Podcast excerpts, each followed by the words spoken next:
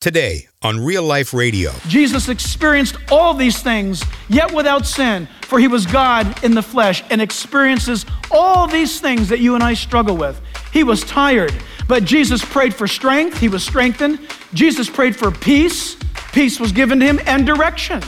He prays and his Father leads him. If the Son of God prays and needs to pray, then how much more do you and I need to pray?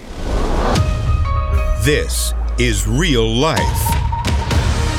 Welcome to Real Life Radio with Pastor Jack Hibbs. I'm David J., thanking you for joining us today as we listen, learn, and are challenged by God's Word, the Bible. On today's edition of Real Life Radio, Pastor Jack now continues his series called The Gospel of Luke with a message titled When Life's Exposed.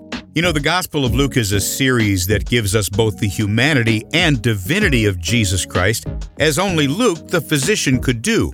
Here now, as we continue in chapter 9, we'll consider how Jesus never went about in secret. His life was exposed for all to see. You see, most of the time Jesus prayed alone, but there was something about this time that Jesus wanted his disciples, Peter, James, and John, to witness something very special to be eyewitnesses of what praying to the Father brings down from heaven. So, today on this part of the message, Pastor Jack goes on to say that Peter, James, and John were with Jesus up on that mountain to pray when they were treated to the greatest light show the world had ever seen a divine revelation of the glory of heaven, with Jesus standing there praying and exposed in all his glory. Now, in his message called When Life's Exposed, here's pastor and Bible teacher Jack Hibbs ask, Lord, that you would anoint us to be students of your word. Lord, may the going forth of your truth grab our hearts. And Father, though we be 2,000 years removed, we pray, Lord, now in Jesus' name, that you would allow us to almost sense and feel the sounds and the sights and the moment, especially of this portion of Scripture, the grandeur of it all. Oh, Lord God, we pray for your touch. For we ask it in Jesus' name, and all God's people said, Amen. Let's turn our Bibles then to Luke chapter 9, uh, verse 28. Luke chapter 9, verse 28. And we are looking at a message this morning entitled When Life's Exposed. When Life's Exposed. And we are going to see and we are going to hear the eyewitness accounts of Peter, James, and John as they went up with Jesus to the Mount of what is known as Transfiguration, where Christ is illuminated before them and what it all means to us today and the fact that life as life is in Jesus Christ is exposed for all to see. Luke chapter 9 verse 28 Let's begin right there. It says, Now it came to pass about eight days after these sayings that he took Peter, John, and James and went up on a high mountain to pray. And as he prayed, the appearance of his face was altered, and his robe became white and glistening. And behold, two men talked with him, who were Moses and Elijah, who appeared in glory and spoke of his decease or his death, which he was about to accomplish at Jerusalem. But Peter and those who were with him were heavy with sleep, and when they were fully awake, they saw his glory and the two men who stood with Jesus. Then it happened that as they were parting from him, that Peter said to Jesus, Master, it is good for us to be here. Let us make three tabernacles or three t- tents one for you, one for Moses, and one for Elijah, not knowing what he said. While he was still saying this, a cloud came and overshadowed them, and they were fearful as they entered into the cloud, literally. And the voice or a voice came from out of the cloud saying, This is my beloved Son, hear him. And when the voice had ceased, Jesus was found alone, but they kept quiet and told no one in those days any of the things that they had seen. There is no doubt to me that the chief aim of Jesus in all of his ministry is to get people, to get you and I to see who he really is. When we give the gospel, when we teach the Bible, when we as Christians proclaim God's person, we are explaining to the world and revealing to the world the nature of Jesus Christ. If you want to know God the Father, you look at Jesus Christ the Son. God sent the Son to expose or to reveal or to announce to us the very intent and nature of God. Jesus never wanted to be kept secret, neither were his words kept secret. By the way, in John chapter 18, verse 20, in John 18, 20, Jesus says, I have spoken openly to the world, and in secret I have said nothing. Whatever Jesus did was a very, very awesome and grand illuminating thing. And whatever Jesus experienced was published in the Bible and put out to the entire world to read and to know. And I love that about God. What he does, he does publicly. Everyone who Jesus called to come to know him, he called publicly. Even Nicodemus, when Jesus invited him to come to know him as Lord and Savior, in time, Nicodemus came publicly. Jesus' life was an exposed life. And we're going to see an awesome miracle today and an exposure of the Son of God like we have never seen before. The event before us was announced by Jesus earlier. We remember in our previous study together that in Luke 9 23, Jesus had said to them when he got done teaching, He said, I'm going to tell you something. There are some of you around me now who will not taste of death till you see the kingdom of God come in power. Jesus had been saying that, in fact, he had asked the disciples, Who do you say that I am? And Peter gave the answer. Then Jesus went on to say in Luke chapter 9 about following him. That if we were going to go about this life trying to hoard up and protect our lives and live it for ourselves, that we'd wind up wasting our lives. But he said if we gave our lives, that is, if we lived our lives for him, we would wind up finding our lives and being those who follow him. And then, right on the heels of that, he said, there are some standing here that will not see death until they see the kingdom of God come. Well, we're going to find out in our study today just exactly what Jesus meant by that because as we go into verse 28 to 36, we see life exposed before us. Point number one in our study together, church, take notes if you would, jot it down. When life's exposed, this is what we begin to understand. We see the glory of heaven above. Verses 28 to 31, all important.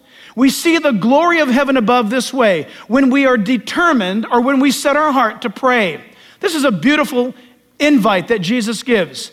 In verse 28, it says, Now it came to pass about eight days after these sayings that he took Peter, John, and James and he went up, note this, on the mountain to pray. And what's important about that, the sayings recorded here in verses 18 to 26 are those identified regarding the life of Christ. He says, Listen, I'm speaking to you about these things, and he's going to reveal that to them in a very key place. It's going to be Mount Hermon. Look at this photograph. First of all, is, does that not look like here? Huh? I know, that's, I, just, I just heard that. That's what I thought. That's not Mount Baldy, though. That's Mount Hermon. This is the Jezreel Valley, so fertile and beautiful. Next slide. Look at these pictures as we go through. Here's the foothills coming. By the way, the Mediterranean is to my back, and that roadway will take you down, and that valley down below is the Valley of Armageddon, Megiddo Valley, and then up to Mount Hermon. And there is Mount Hermon, where um, if you live in Israel there, you're visiting, you can ski on a beautiful uh, warm day down in the valley, just like it is here. You can go to the beach one day, or you can go skiing on that very same day right here in Southern California. Israel's the same way. You can go to the beach at the Mediterranean or drive and go skiing on Mount Hermon.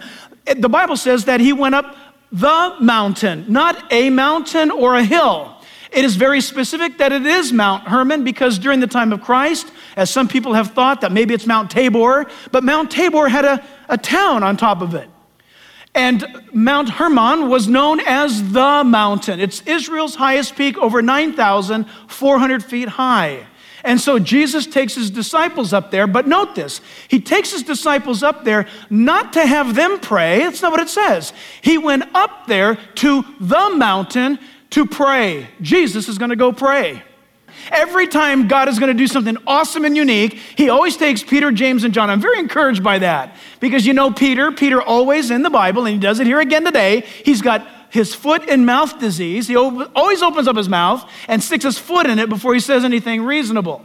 Peter will just say something and get in big trouble. But thank God, after the resurrection, Peter was filled with the Spirit of God and became a great champion of the faith and spoke wonderfully regarding of course, the Lord and was martyred for his preaching of Christ. And then James and John, these are the brothers, James and John. They were also known, do you remember what their nicknames were in Scripture? Very good. The sons of thunder. You don't get that title by being some wimpy guys. These dudes had to be brawlers and gnarly guys. They owned a fishing company. Zebedee was their dad. So they're tough fishermen. You've got Peter, who, according to church history, we can't prove it, but according to church history, speaks about Peter being a very big and burly guy. He was a fisherman. You got James and John, who, according to church history, were prone to get into uh, arguments, nicknamed the Sons of Thunder. We've joked around about them in the past, how these were two guys that probably wore leather robes and had black boats, you know, and drove around in black donkeys in their day. These were rough guys. The Sons of Thunder and Peter. Jesus takes them up to this very special place to expose to them something about the glory of heaven. And it is a beautiful thing to note that Jesus is praying. It says there in 28, verse 28, that he prayed. The Bible also tells us that as he was praying, something began to happen. Now, the beautiful thing about this is Jesus, most often in your Bible reading, you know that Jesus so often prayed alone. And I did a little uh, background check on this just to be sure I had it right. Did you know that Jesus in Scripture is found after a hard day of ministry praying late into the night?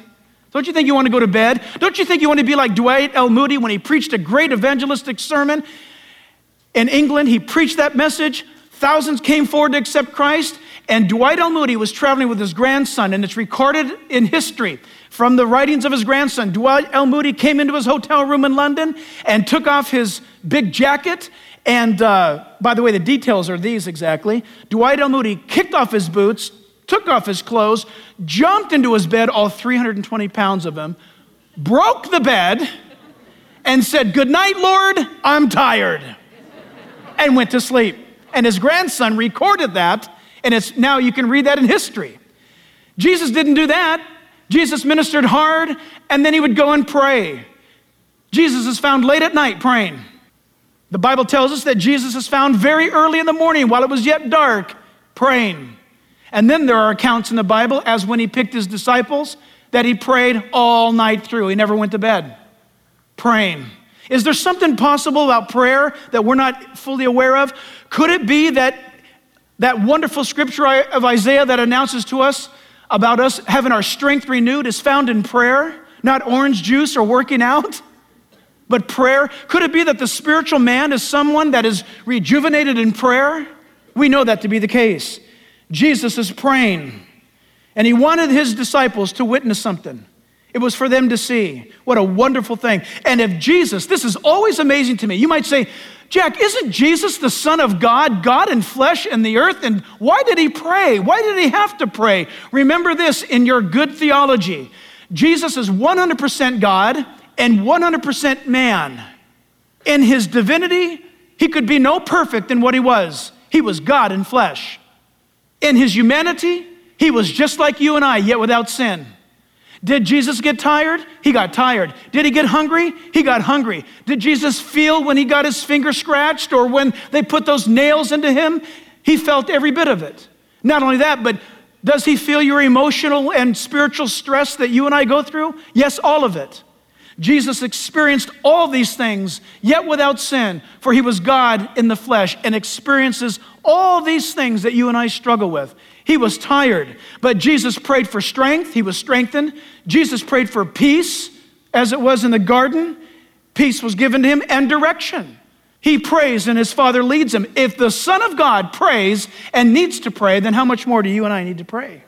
We see the glory of heaven above come down when we pray when we determine to see him. And then, secondly, we see the glory of heaven come, up, come down from above when we desire to follow him. When we are faithful to follow the Lord, look what happens. And as he prayed, verse 29, I love this.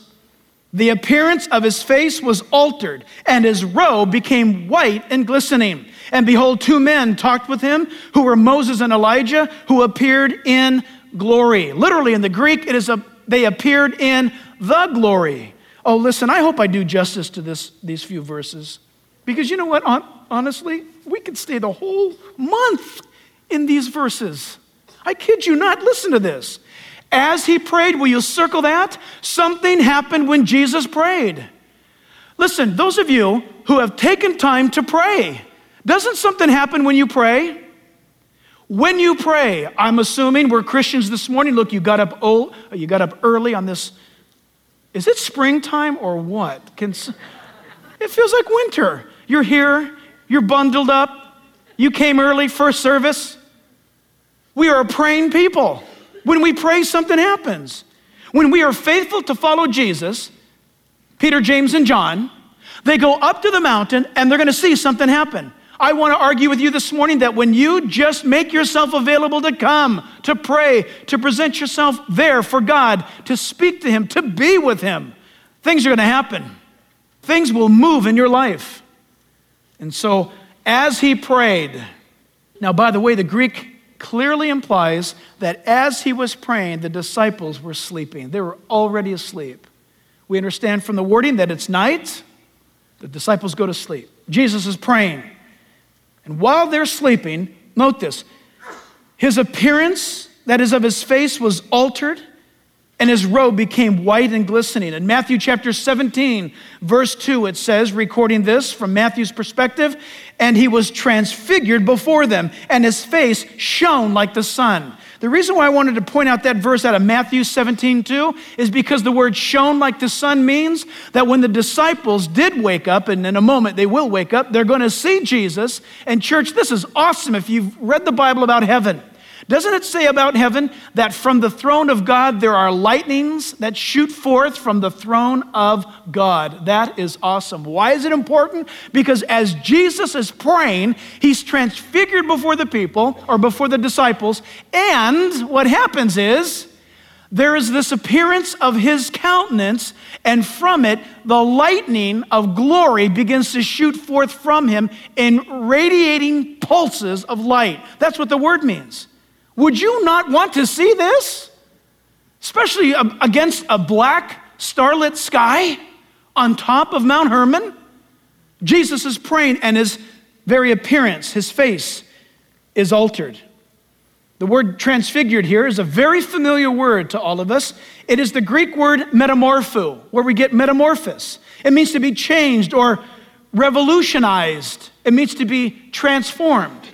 Jesus' face didn't change in shape or size, it changed in its appearance as it radiated while he was in prayer. This is a literal moment of divine revelation coming forth from Jesus. As he was standing there, the glory of God was exposed in and through him. But there's more here than what meets the eye. This exposure of Jesus and Jesus being exposed to us this way is an amazing thing that we as Gentiles uh, just don't quite get. All of us this morning are at a severe handicap because we don't have a, a Hebrew or Jewish background.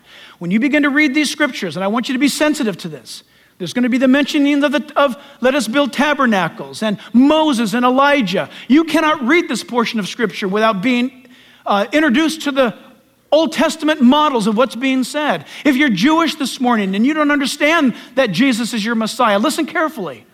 As Jesus was praying, the Shekinah, glory of God is the word. The Shekinah began to come forth from him. Church, listen, the glory of God began to come out of him. The glory of God didn't come upon him. The glory of God did not descend and illuminate him. Make no mistake about it. The glory of God did not come from Moses and it did not come from Elijah. The glory of God came out of Jesus Christ, which is extremely important to understand that, especially in the Old Testament economy. Why is that so important? Because the Shekinah glory of God was that glory that you read about in your Bible reading through the year, the one year Bible, where you read where the glory of God came over the mercy seat as Moses and the children of Israel were in the wilderness and they carried the Ark of the Covenant. Did you ever see Raiders of the Lost Ark? The movie? Do you remember that Steven Spielberg had that great pillar of light coming out of that box? The Ark of the Covenant, the glory of God resided over the Ark. And then when God moved into the temple, we'll read about that later. In Solomon's great temple, God moved in before the priest. The priests were getting ready to move in. The priests were getting to walk in, and the Lord showed up, and the glory, the Shekinah, was so great that they couldn't even make it into the building. That's awesome. It is an, a divine revelation of the very essence of God. The Shekinah glory, it's his dwelling place. It's what he looks like, for no physical eye can behold him. John chapter 17, verse 5 speaks about, and Jesus speaks about himself, where it says, Oh Father, as he prays, Father, glorify me together with yourself with the glory which I had with you before the world was ever created. Jesus Christ resided in the glory of God in heaven above before the world was ever made. Heaven above had come down among men. In John chapter 1, verse 14, the Bible says that the Word of God became flesh and dwelt among us, and we beheld his glory, the glory as of the only begotten of the Father, full of grace and truth. The glory of God, the Shekinah glory. When you do a good study in this, you must come away with understanding that Jesus is none other than the Messiah of God, the Savior of the world, the light of the world, and the Shekinah illumination of God Himself. Church, if you take the implications of that, in the burning bush that was there burning on Mount Sinai but not consumed, we understand that to be Christ. The Shekinah glory over the ark, we understand that now to be Christ. The glory that God showed when a theophanies took place, that is a pre incarnate appearance of Christ, the glory. We understand that to be the Jesus of the Bible. The scripture says in Romans chapter 12, verse 1 and 2, which is a great witness for us, it's a great example for us to present our, bodies as living sacrifices, holy and acceptable to God, which is our reasonable service, and not to be conformed to this world. Don't become like the world. Christian, if you are becoming more like the world, then you need to check and see if you really know the Lord. We are not to be conformed to the image of this world, but we are to be, what's the word? Transformed by the renewing of your mind, that is God's sanctification work in our lives, that you may be able to prove what is the good and acceptable, perfect will of God. Jesus is showing the disciples that when we pray, things change, and when he prays, heaven comes down. And so, as he prayed, the appearance of his face was altered. Jesus' physical body illuminated. Listen to this the word alter or altered is heteros. It's a great, great word. It means that it's the same face or the same Jesus, but now in a different appearance. It's the same kind, or we would say heterosexual, the same gender. Hetero, it's the same Jesus, but now the glory's coming out of him. What an amazing thing. It's the same Jesus, he just looks different. And note this his, uh, his robe, you know, he didn't go behind some rock or some tree or bush or, and change his robe. And oh, look how brighter it is. Look, oh, one of the Gospels says that his robe, this is kind of, I, I, say that in a flippant way, but listen, one of the Gospel writers say that his robe became whiter than any launderer's ability to whiten. I love that. Why? You guys, sorry, but I tried to show you this this morning. I brought in my 1 million candle watt flashlight. And I was going to put a t shirt in front of it, but it just didn't work. It wouldn't have worked in here. But when you, you can't even look at that light when you hit it with, a, with the fabric, the fabric wasn't bright white. Jesus made the fabric bright white. It's not the clothes you wear that make you the man, it's the man who makes the clothes. Pastor and Bible teacher Jack Hibbs, here on Real Life Radio with his message called When Life's Exposed. You know, this message is part of our series called The Gospel of Luke. It's a series on the book of Luke and the unveiling of Jesus Christ to this world, and we'll continue on the next edition of Real Life Radio. Hey, everybody, Pastor Jack here, and I want to let you guys in on something. We literally brought a book back to life. We resurrected a book that was out of print for your junior higher, high schooler, and your college age kid. You've got to get a copy of Dr. A.E. Wilder Smith's book titled He Who Thinks Has to Believe. So, mom and dad, grandma and grandpa, listen to this. Get this book for your kid, junior high, high school, college age kid, because as they get into this book and they're going to want to get into it, it's fascinating. They're going to love it. Sit down with them, read it with them, watch what happens. Their world is being rocked, and you need to infuse truth into their life with this great book. Once again, don't miss it. Don't miss it. He who thinks has to believe by Dr. A.E. Wilder Smith. He Who Thinks Has to Believe by Dr. A.E. Wilder Smith. It's a great book, and it's our book of the month for the month of February.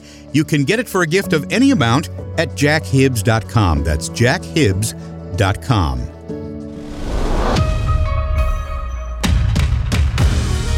This program is made possible by the generous contributions of you, our listeners. Visit us at jackhibbs.com. That's jackhibbs.com. Until next time, Pastor Jack Hibbs and all of us here at Real Life Radio wish for you solid and steady growth in Christ and in His Word. We'll see you next time here on Real Life Radio.